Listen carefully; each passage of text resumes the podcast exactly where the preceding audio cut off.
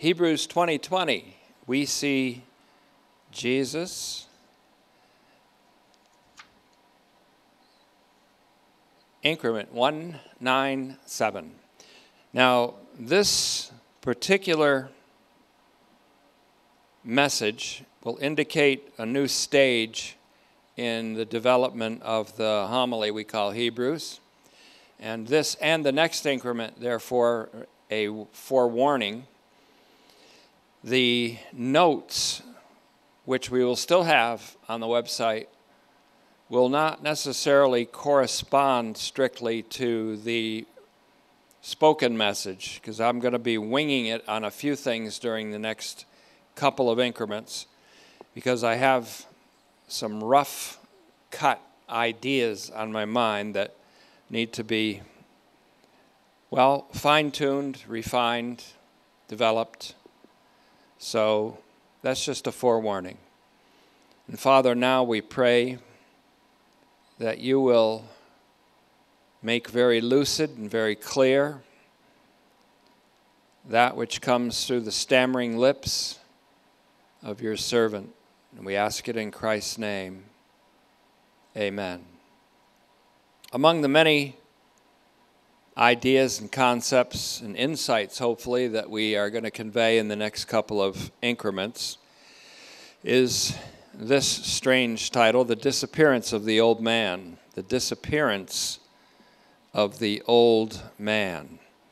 And this is just one of many insights that may come up. I want to take a look at the remainder of the chapter, meaning Hebrews chapter 7, and slightly into chapter 8, and to get a sense of the flow of the homily here, how it's flowing. And we'll include a few preliminary observations and hopefully convey a couple of insights, depending upon, as always, the Spirit of grace, the Spirit of truth, the Spirit of reality, the Spirit of Jesus who guides us in our study.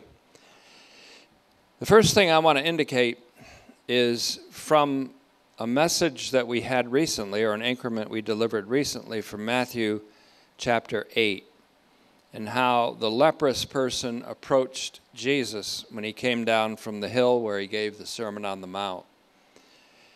And he said to Jesus, "If you're willing, you can make me clean." And I gave a little more thought to that, especially to the simple answer that Jesus gave him, "I am willing, be clean." Think of a conversation in the heavenlies before the incarnation between the Father and the Son. "If you're willing, Son, you can make this human race clean, for they are afflicted with a far more serious and deadly malady than leprosy, which affects mainly the skin. A malady that goes deep into the heart of man called sin." And we can see Jesus looking to his Father and saying, "I am willing. I will make them clean, whatever it takes." And that's very important to our Hebrews study, because the willingness of Jesus Christ as both the priest and the offering, the priest and the victim in his self-offering, is very important. Jesus was obedient to the Father, but his obedience was very willing and a matter of his own willingness. "I am willing." And of course we know the severe test that he came to in Gethsemane when he said, "Father, if you're willing, let this cup pass by me. If there's another way to cleanse humanity from this malady other than me drinking this cup, But nevertheless, he said, not my will, but yours be done, Father. And so I am willing means a whole lot more to me now after I gave a little more thought to the answer that Jesus gave to the leprous man. I am willing. Be clean. Be regenerated. Be justified. Be sanctified.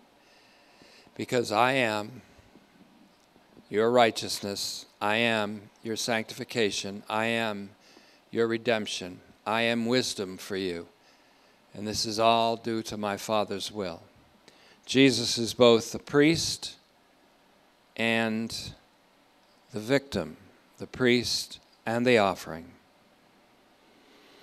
So we want to take again a look at the remainder of chapter 7 and kind of hit it in a small glance and just give a little insight here and there, or a passing glance.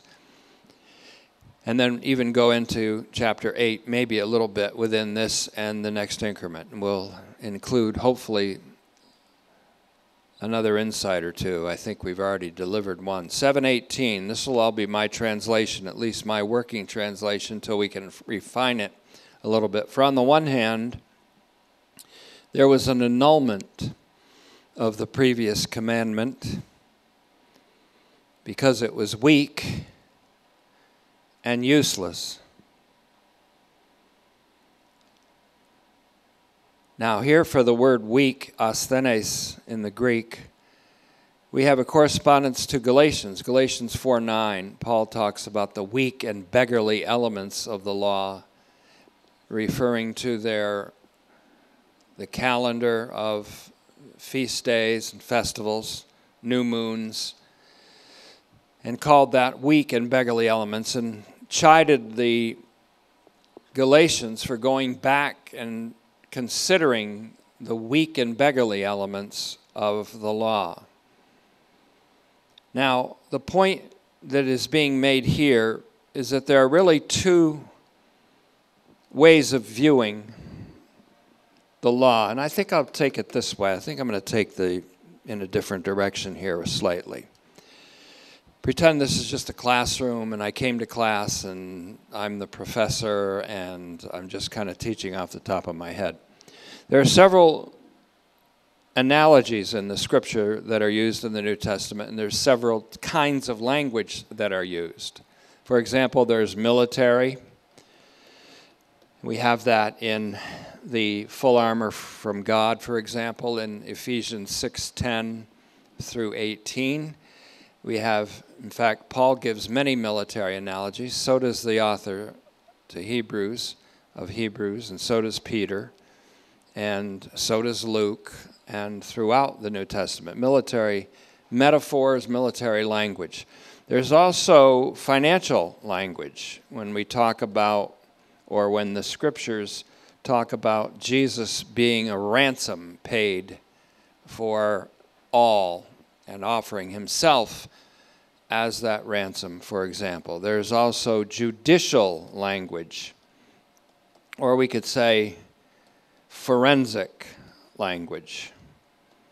And this is used quite often in the scriptures where God is referred to as our judge. And in this particular feature, judicial language, I think Karl Barth had perhaps one of his most central insights, and that is that the judge was judged for us. God the judge was judged in our behalf. But there's also, and I couldn't find a better word for this, and it's kind of an unfortunate word, but it's cultic. Now we have the word cult, obviously, in its negative connotation, a weird offshoot, a weird group, and you can be accused of being a cult if you're not traditional in your expression of Christianity. But cultic actually is a good descriptive word to describe the priests and their offerings having to do with the sacerdotal, that's another way we could put it perhaps, sacerdotal language. And this is perhaps, again, cultic, not having to do with a weird group that takes away your individuality and your free will and all the rest of it. We're talking here rather a form of language having to do with priests and offerings and consecration and sanctification and the sacerdotal duties, for example, of the Judaic and Levitical priesthood, cultic language, and that is the primary language used in Hebrews because we're dealing with priests and offerings. And the point that Barth makes in a passage that I read in his Church Dogmatics recently, Church Dogmatics Part 4 and 4.1, page 274 to 283, I believe it is, 273 to 283. He deals with the equivalency of the priest and the judge. Jesus Christ is both the judge who is judged for us, and the priest who represents all of us, the judge who is judged on our behalf or in our behalf, and the priest who represents us. In both cases, we have what the Latin would call a pro nobis situation, pro nobis or pro nobis, which means for us, God for us. And so there is a kind of a correlation here of judicial forensic language and cultic or sacerdotal language in that Jesus, who is the judge, who is judged for us, all judgment has been given to him by the Father in John 5:27, 22 to 27 really, and he is the righteous judge in 2 Timothy 4:8, and he is judged on our behalf or judged for us. And also in the cultic sacerdotal language of Leviticus and the language of Judaism and the Levitical priests, we have him as priest, as we're learning now. And as priest, he represents all of us. So to jump a little bit to a conclusion that we need to really kind of move up to gradually, when Jesus died on the cross, when he endured that death on our behalf, it was likened to the lamb being consumed, the Holocaust offering in which the whole offering was burnt, a burnt offering. Now, when Jesus Christ became the lamb that was consumed, what was consumed in that moment or in that duration of his endurance of the cross was the old man, the old self. When he became sin or was made to be sin, and of course he was willing to be made sin. I am willing. When he was made to be sin, he became, in essence, the old man. And the old man was consumed in his death, which is likened in the cultic sense to a whole burnt offering, where the whole offering is burnt. And therefore, in his death was the consuming of the old humanity. In fact, the whole old creation was consumed by the fire of God. Our God is a consuming fire. In God's fire, the old man, the old false self disappears, to use, again, Karl Barth's language. If any of you have that multi-volume series by Karl Barth called Church Dogmatics, I recommend volume 4.1, page 273 to 283, where he deals uniquely with Hebrews, among other things. But that's, having read that, that's kind of like what I got from it. Now let's take a look again at Hebrews 7:18. For on the one hand, there was an annulment of the previous commandment because it was weak and useless. Now we know what that previous commandment is. We already discussed it in 7:16. It was the commandment from the law of Moses regarding the genealogical or physical descent of priests. A priest became a Levitical priest by the law of physical descent. But that law of physical descent is weak and useless. You say, well, how can you say that about a commandment of the law? It became weak and useless in light of the power of an indestructible life by which this new and different priest became a priest.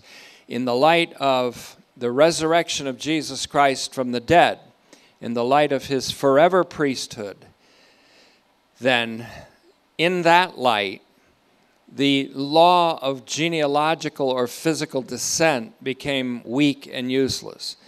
And so it would be certainly redundant, to say the least, and an act of apostasy, to say the most, about anyone who would return to that old system, that abrogated system. And that's what Paul was saying on a different level in Galatians 4. If you return back to the calendar days of the old law, if you turn back to the festivals and you feel like you have to obey certain days of obligation in order to be justified before God, then you're following that which is weak and bankrupt in the light of the finished work of Jesus Christ.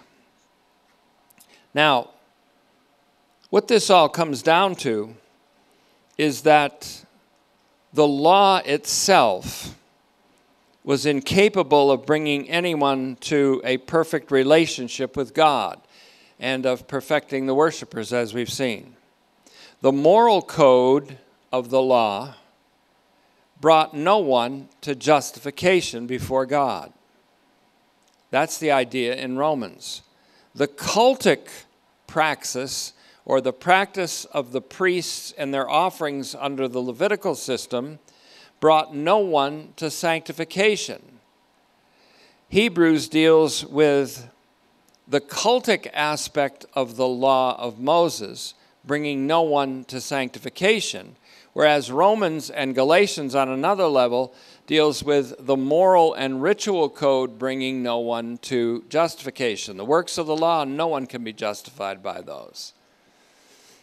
Nor can anyone be justified by their personal faith. We're justified by the faithfulness of Jesus Christ, who was willing to be the once and for all sacrifice to take away the sin of the world, to cleanse the leprosy of sin, we might say. He was willing. He was a willing offering. With Hebrews 7:18, the inference of the change of the whole law is hinted at or made more clear, an inference that was made in 7:12 of Hebrews. So with Hebrews 7:18, the inference of the change of the law hinted at in 7:12 is strengthened. With that inference, there's also a hint at the direction in which the arc of the argument is bending. It's bending toward a contrast between the old and the new covenants, which comes up in chapters 8 through 10. And therefore, the superiority of the new covenant, ratified in the blood of Jesus, a covenant of which Jesus is both the mediator, and we've already seen that word in the Greek. He is both the mediator, M-E-S-I-T-A-E-S, mesites, and the E-G-G-U-O-S, anguos. Sometimes the double G is an NG in the transliteration. Guarantor, mediator and guarantor. They mean two different things. They are related, but they mean two different things. He becomes the mediator and the guarantor of a new, a better, and an everlasting covenant. Now, Hebrews 7:19 says, for the law, meaning in its cultic praxis, the law here is referring to the specific element of the law of Moses having to do with the priests of the Old Testament, the archpriest on Yom Kippur, the animal sacrifices that they offered. The law, that is, the cultic code and praxis and function, made nothing complete. And again, we hit the key conceptual idea, or the key concept of Hebrews here. Made nothing complete. T-E-L-E-I, omicron O, omega O, teleao. For the law made nothing complete. And as I said before, the moral code of the law brought no one to justification before God, in the eyes of God. The cultic code of the law, with its practices of animal sacrifices, brought no one to sanctification. So neither element of the law brought anyone to completion, to a place where they would have a complete relationship with God. We may put it that way. For the law made nothing complete. On the other hand, there is the introduction of a better hope. This word better, used 13 times in Hebrews, of course, is also a key word, a catchword in Hebrews. There is the introduction of a better hope. We have a better hope in, we can confer here to Hebrews 6:18-20, because the thought is continued throughout from there. A better hope, which means a superior expectation, is something we have. We have a superior expectation of drawing near through the blood of Jesus Christ and his once and for all sacrifice, of coming into a meaningful relationship with God. The introduction of a better hope through which we draw near to God. So on the one hand, there's the law that can make nothing complete, bring no one to justification or sanctification, and perfect no one as a worshiper. On the other hand, there's the introduction of a better hope. That means the realization of satisfaction in Jesus Christ, through which we draw near to God. The moral code of the law justified no one. The cultic code sanctified no one. But we're going to find out that the once and for all and forever sacrifice and self-offering, willing self-offering of Jesus Christ did both. It brought us into complete justification in the eyes of God and completely sanctified and perfected us through his one-time offering, as we find out, well, a little bit later down the road in Hebrews 10:10, 10:14, if you want to look ahead. It's okay to peek ahead. It's not like you're looking at your Christmas presents in the closet before they're put under the tree. The law which prescribed animal sacrifices made nothing complete. And here, the verb form of the key conception of Hebrews is deployed again. This is going to be extremely important and bring about a full circle of teaching that for me is over 42 years, because this is related to the word tetelestai, which we've said many times before, means much more than we thought it meant the first time we saw the word in John 19:28 and not John 19:30. What did Jesus mean when he said finished? Well, a lot more than you think, and a lot more than I think, and a lot more than we can know in this life. of this idea that the prescribed sacrifices could not bring completion, Karl Barth made the following important observation, and this I've lifted right out of that section I recommended from Church Dogmatics. Quote, "An animal is brought and slain, and its blood is shed.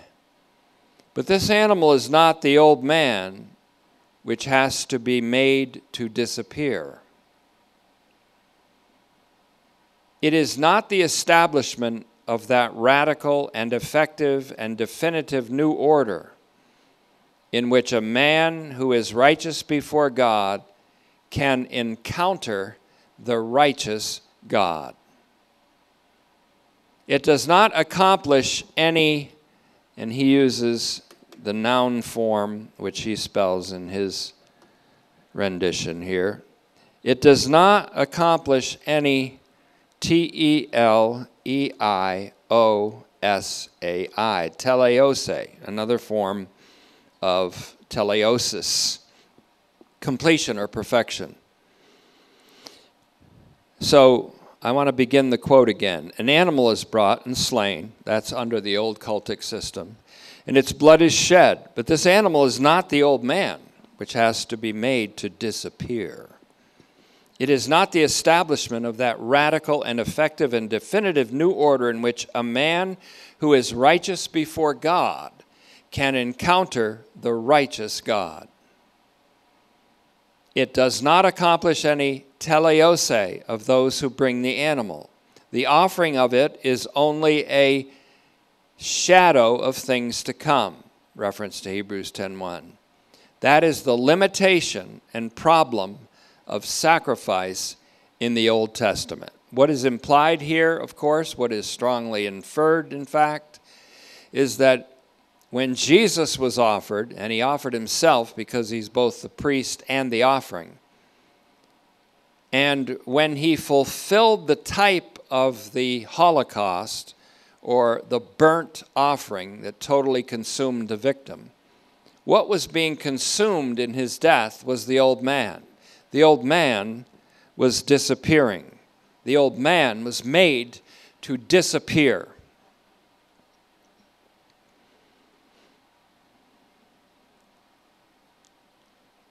What is most insightful about this observation is that the animal offered is not the old man who is made to disappear, therefore. The implication, of course,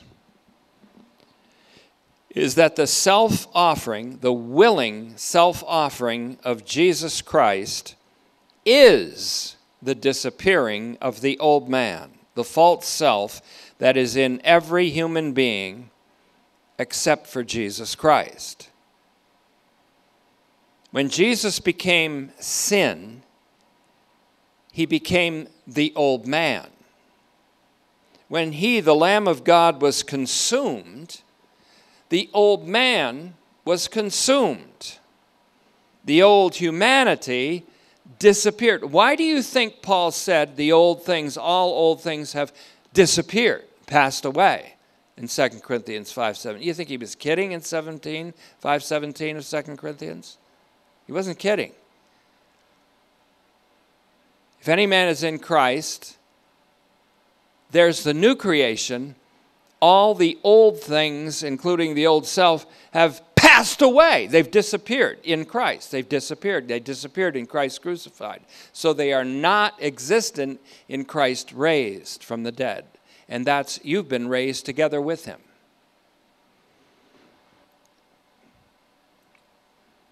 These truths are too sublime to make clear in English language. The Holy Spirit has to teach them to you. The old things and the old man passed away, and all was made new. Now, is this reality, capital R, reality, is this reality now made perfectly manifest to us? Is it pellucid, P-E-L-L-U-C-I-D? You say, how do you know that word? It's in my Word a Day calendar. Pellucid means to admit the light perfectly into our stream of consciousness. Do we have this light perfectly admitted to us and received by us? No. But this reality does exist, that disappearance of all old things and the old world under sin and death. This reality does exist in Jesus Christ and Him crucified. And this reality will be fully manifest in His universal appearing. It will be thoroughly pellucid in the new and heavenly Jerusalem. In the appearing of the new man, Jesus Christ. When we are told to put on the new man, we are told to put on Jesus Christ. Jesus Christ is the new man that we put on. Whereas Ephesians 4:24 says, put on the new man.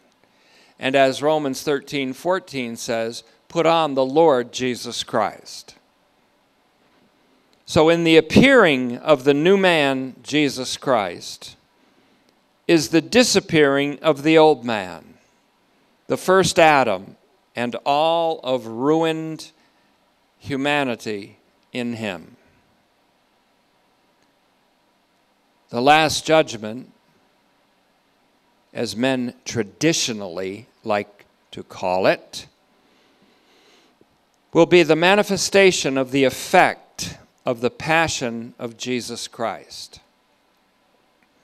It will be the final disappearing of the old man ruled by sin. He will disappear like Enoch, and no one will ever find him again. Only he's not like Enoch because he's the old man.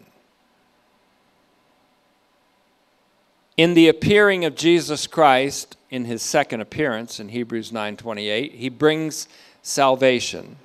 In that appearance is the final disappearing of the old man ruled by sin, and the disappearing of the old world ruled by death and by the one who used the fear of death to enslave the human race.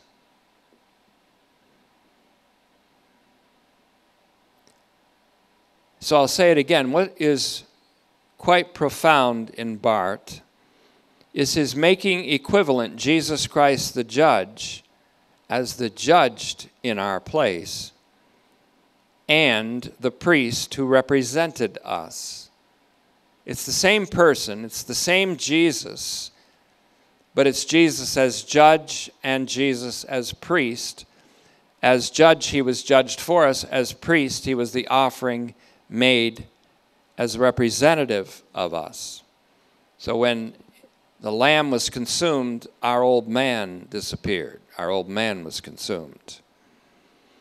The judge as judged for us is a reality which is expressed with judicial language, while the priest who represented us and still does represent us as a priest forever uses sacerdotal or cultic language. Again, not cultic in the sense of belonging to a weird or dangerous religious cult, but cultic in the sense of the language of priests and of consecration and public worship, especially with regard to Levitical Judaism. If you do a lot of studying, you'll find that word cultic used quite often if you study Leviticus or if you study theology in general or if you study Hebrews.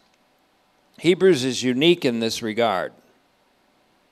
The very fact that the judicial judge judged in our place, and the equivalence of the judge with the priest who represents us, brings up once again the marriage of Romans and Hebrews. We can see why, if Vanhoye was right, Paul would heartily endorse Hebrews. That Jesus was the representative priest was certainly presupposed in Paul's writings, because in Romans 8:34 he said he was risen, and at the right hand of God he makes intercession for us. And Paul also expressed in cultic language Jesus himself becoming a fragrant aroma, a self-sacrifice that was received by God as a fragrant aroma in Romans 3:25 and Ephesians 5:2, as well as many references to the blood of Jesus Christ and equating that with our redemption, such as Ephesians 1:7, Colossians 1:14, etc.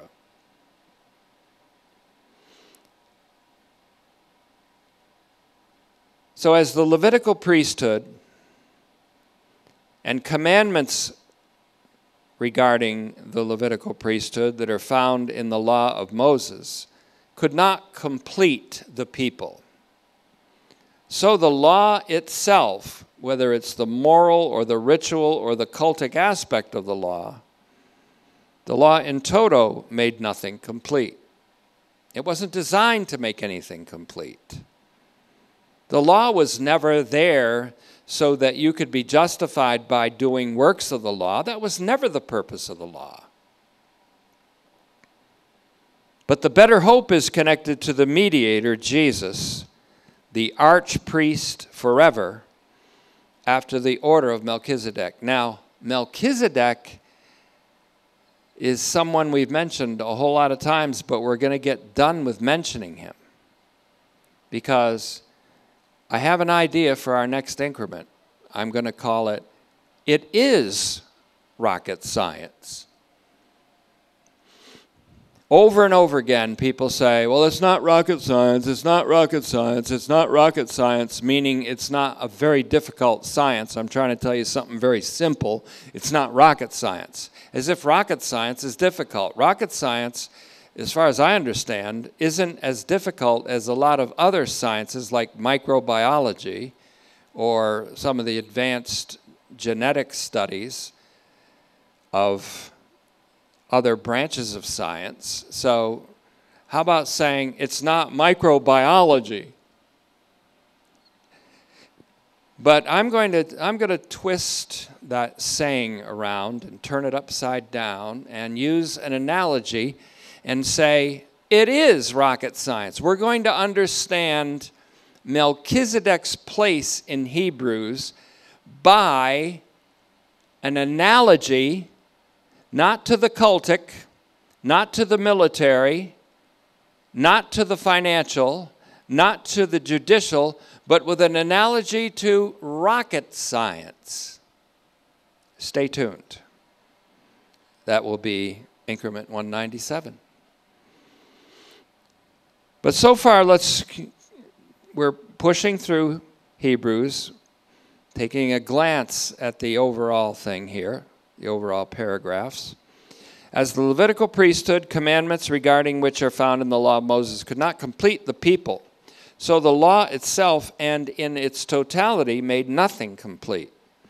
But the better hope is connected to the mediator Jesus, the archpriest forever, after the order of Melchizedek, through whom we draw near or come close to the enthroned God, and through which, or through whom, we become perfected as worshipers, and, in fact, as an effective kingdom of priests. Why do nations go down? Well, you say they're immoral. People are immoral. Governments are corrupt. That doesn't help nations going down, but I'll tell you why a nation goes down. A nation like America goes down. It doesn't have an effective priesthood within it of believers in Jesus Christ who understand the realities I'm talking to you about right now. And so it's very important that we draw near to God through Jesus Christ and become perfected as worshipers and as an effective kingdom of priests that can represent our family, our friends, our nation, in petition and intercession to God. So Hebrews 7:20 takes us all the way back to the oath again, O-A-T-H, oath, which was introduced in Hebrews 6:16 to 20. Hebrews 7 says, and none of this happened, that is, none of this happened, meaning this new priest wasn't ordained and anointed and perfected and announced by God to be a priest forever. None of this happened without the taking of an oath. None of the priests of the Old Testament were pronounced priests, ordained priests, based on an oath. It goes on to say that. I should have just read the rest of the verse, Hebrews 7:20b. For on the one hand, men became priests without an oath. Verse 21. But on the other hand, he, meaning Jesus, through the oath of one who said to him, the Lord has sworn an oath and will never change his mind. You are a priest forever. Now, if you've been following Hebrews 7, you want to say, after the order of Melchizedek, but after the order of Melchizedek isn't here yet. You know why? A stage of the rocket has been dropped.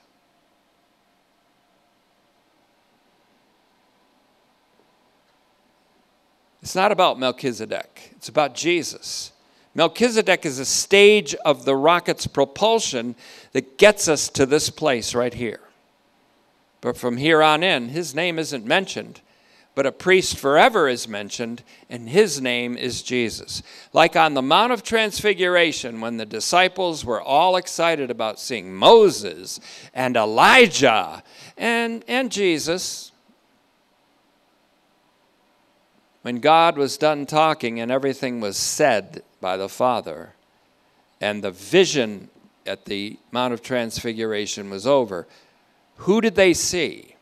Jesus alone. And that's what happens here. That's what happens. It is rocket science.